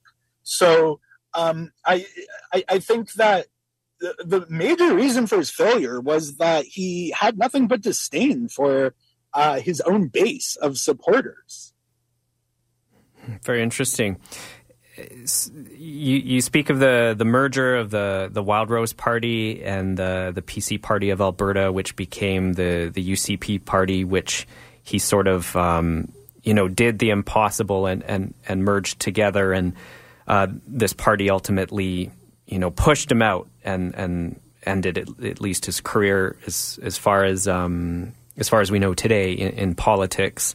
Um, but what do you see as the major or major, um, I guess, uh, remnants or marks that he's left on politics, but sort of like, uh, um, you know, the province and, and, Canadian and provincial society here? Because I feel like you're in this book, you're you're he, he, you're arguing that he he left more of an impression yeah, I, I, I think he played a major role in, in, in shifting the terms of debate in Canadian and especially Alberta politics rightwards in narrowing the the horizon of political possibility. And I think you see that now. Um, most evidently with uh, Kathleen Ganley's campaign in the, the NDP leadership race. And, and of course, in Rachel Notley's unsuccessful efforts to defeat Danielle Smith last year, where um, the NDP have accepted the, the premise that, uh, yes, Alberta needs to have the lowest taxes in Canada. right? Um, they they've taken this defeatist approach, right? I, I mean, in in the last election, Rachel Notley promised to increase corporate taxes, but they would still be lower than they they would still be the lowest in Canada. And I mean, you look, the NDP took the corporate tax rate from 10% to 12%, introduced a progressive income tax rate. Kenney rolls back the corporate taxes to make them even lower than they were before the NDP came to power, right? At 8%, where they are now. And then not least promising to increase them, not back to what they were before Kenney, but to 11% to ensure that they're the, still the lowest in the country, that Alberta remains this outlier with this uh, extraordinarily low uh, tax regime. And now you have, and she promised to freeze income taxes, which was a bit of mixed messaging, I think, that really uh, confused a lot of people. Um, now you have Kathleen Ganley, who appears to be the frontrunner for the NDP leadership, uh, with all the endorsements she's uh, getting, saying that she's going to cut income taxes now for, for low income people. So there, there, there's this there's this consensus now that that like Margaret Thatcher uh, created in England, that in the UK, I should say, that there's no alternative. That we can only tweak around um, this regime of low taxes and trickle down economics, and that also this acceptance that yeah, Alberta is an oil and gas province, and oil and gas is going to be um, our major industry uh, for the foreseeable future, right? I mean, the the party didn't, the NDP didn't talk about climate change in the last election, right? Uh, they were boasting about building pipe, building the, getting the Trans Mountain pipeline built, which never mind that it's over budget, like vastly over budget, but also it's probably going to be the last one. So why boast about that and not look towards the future and offer a positive vision?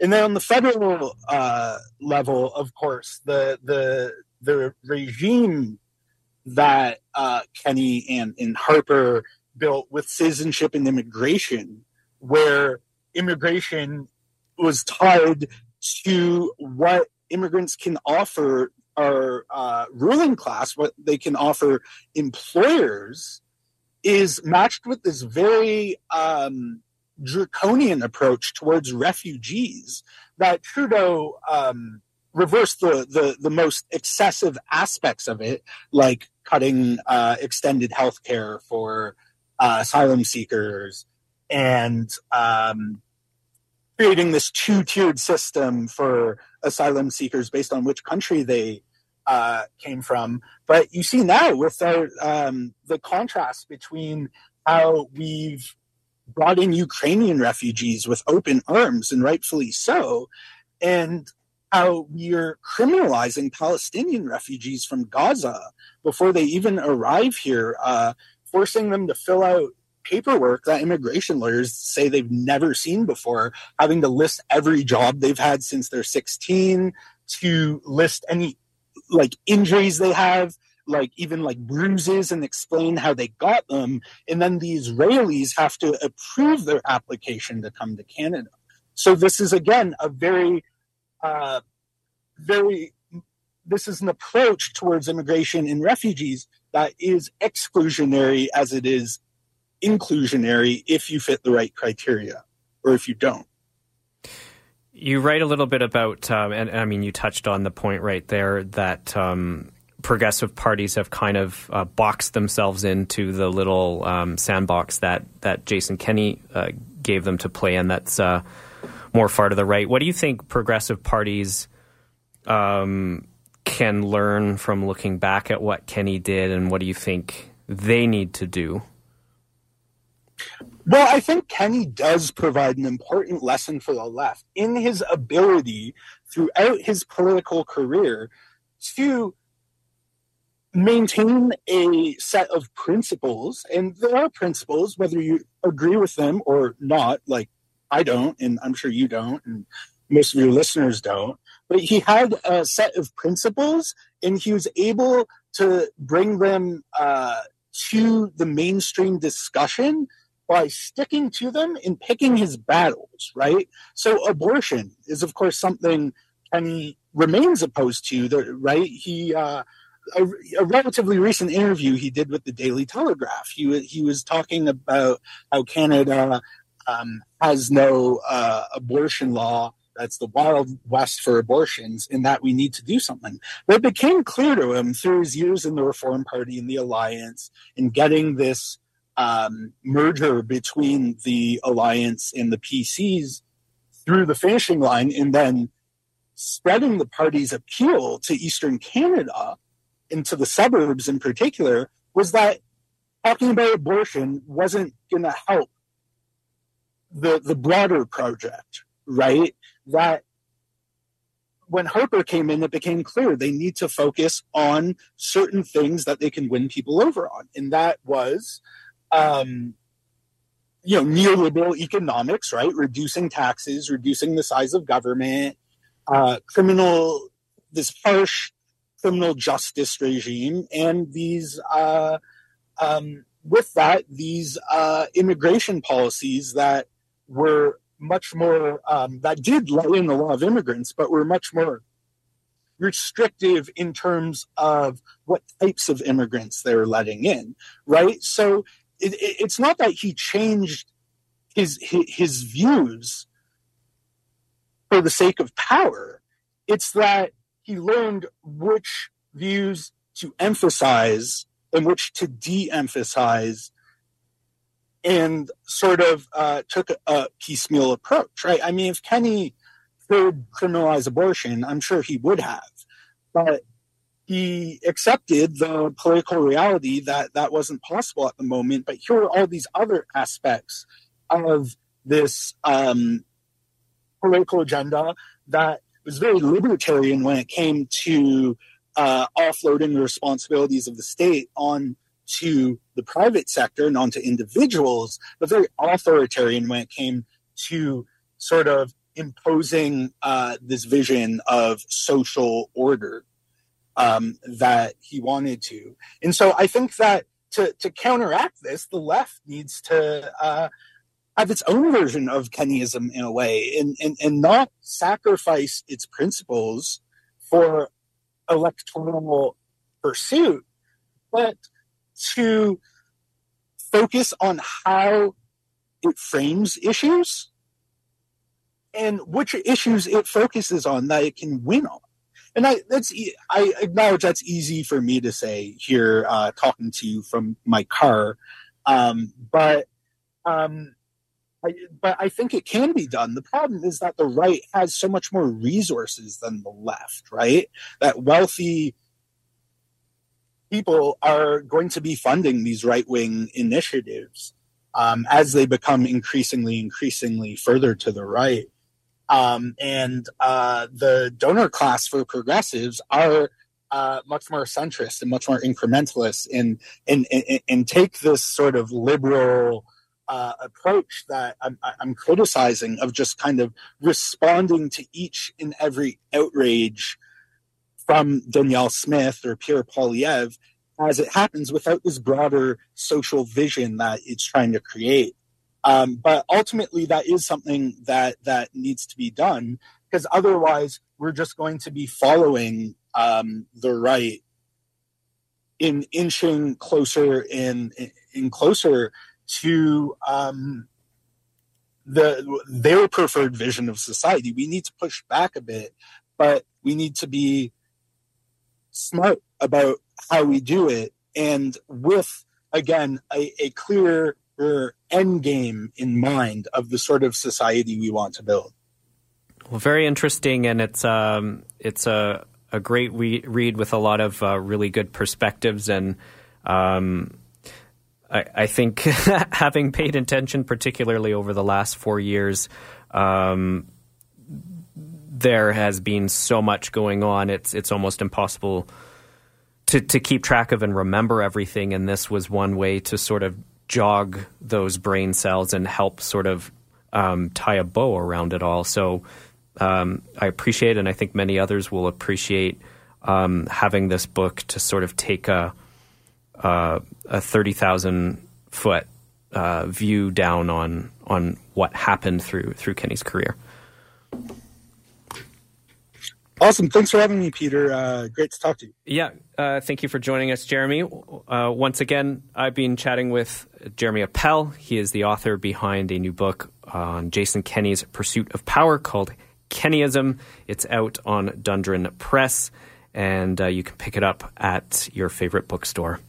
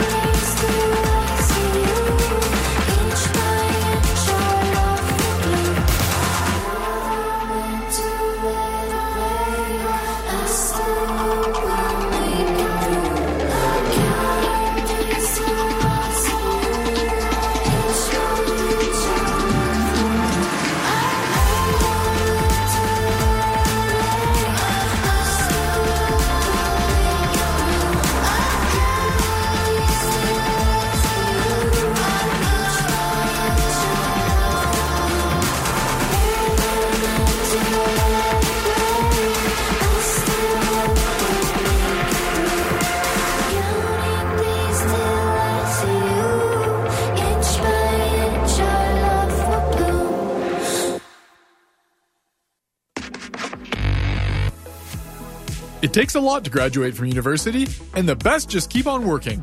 Do you know a U Calgary graduate who deserves to be recognized? An alum who inspires and illuminates the world around them by making it a better place?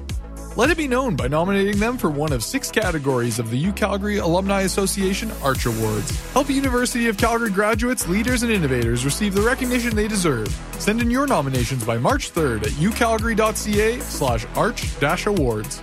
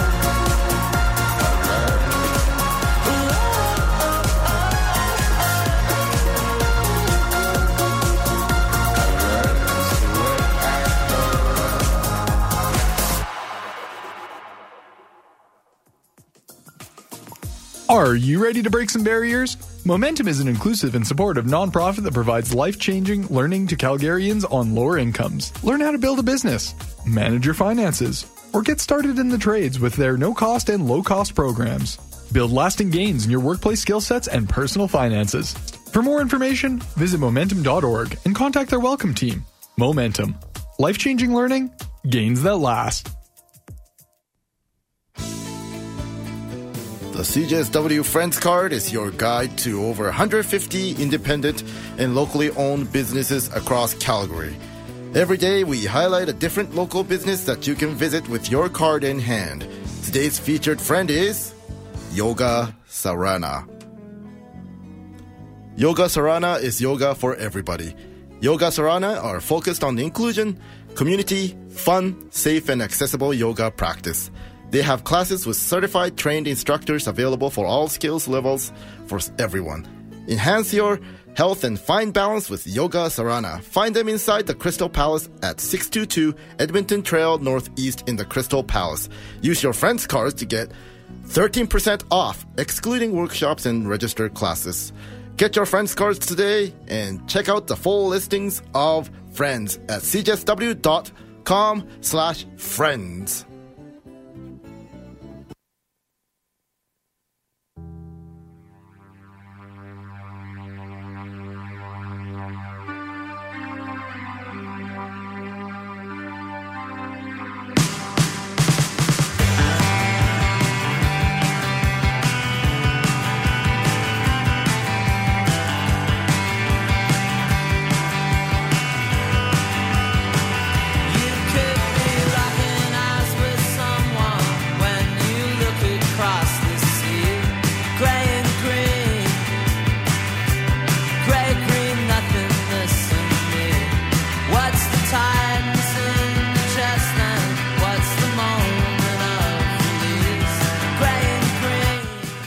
Going out today on some Ducks Limited, all the way from Toronto, Ontario. Thanks for tuning in to the show today. Remember, you can pick up you can pick up the audio clips of the interviews on today's show, the whole playlist, and the whole podcast on the CJSW app. It's super handy, and I give it two thumbs up. We'll see you next time. Keep it locked to CJSW 90.9 FM here in Calgary.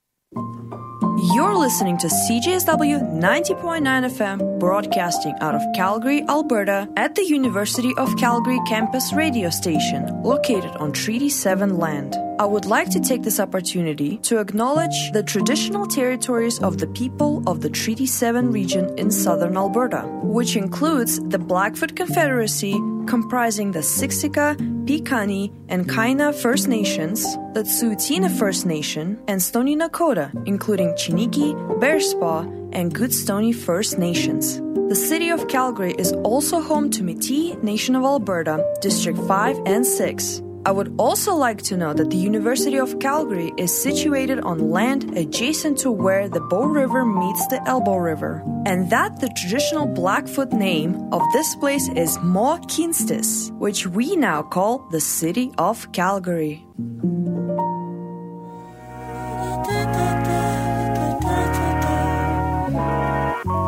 Who do I call if it ain't you?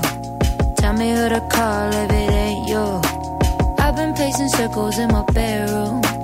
I've been chasing secrets in your heirloom. Let me do what I do best. Slow down, let me talk to you. Don't tell me about your worries. I ain't staying till the afternoon. I like you in proximity, but now they're so far from the truth. I loved you from a distance, now I can't even stay close to you. But who do I call if it ain't you?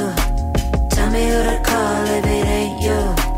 I've been pacing circles in my bedroom. I've been chasing secrets in your heirloom.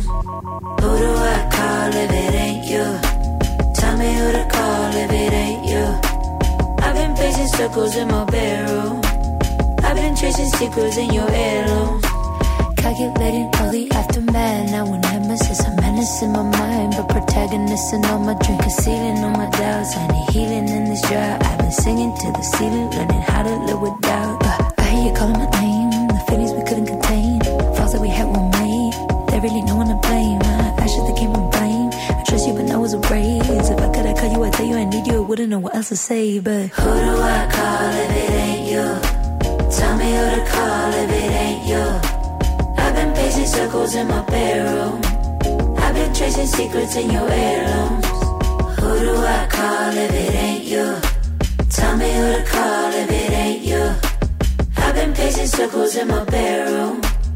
I've been chasing secrets in your heirlooms.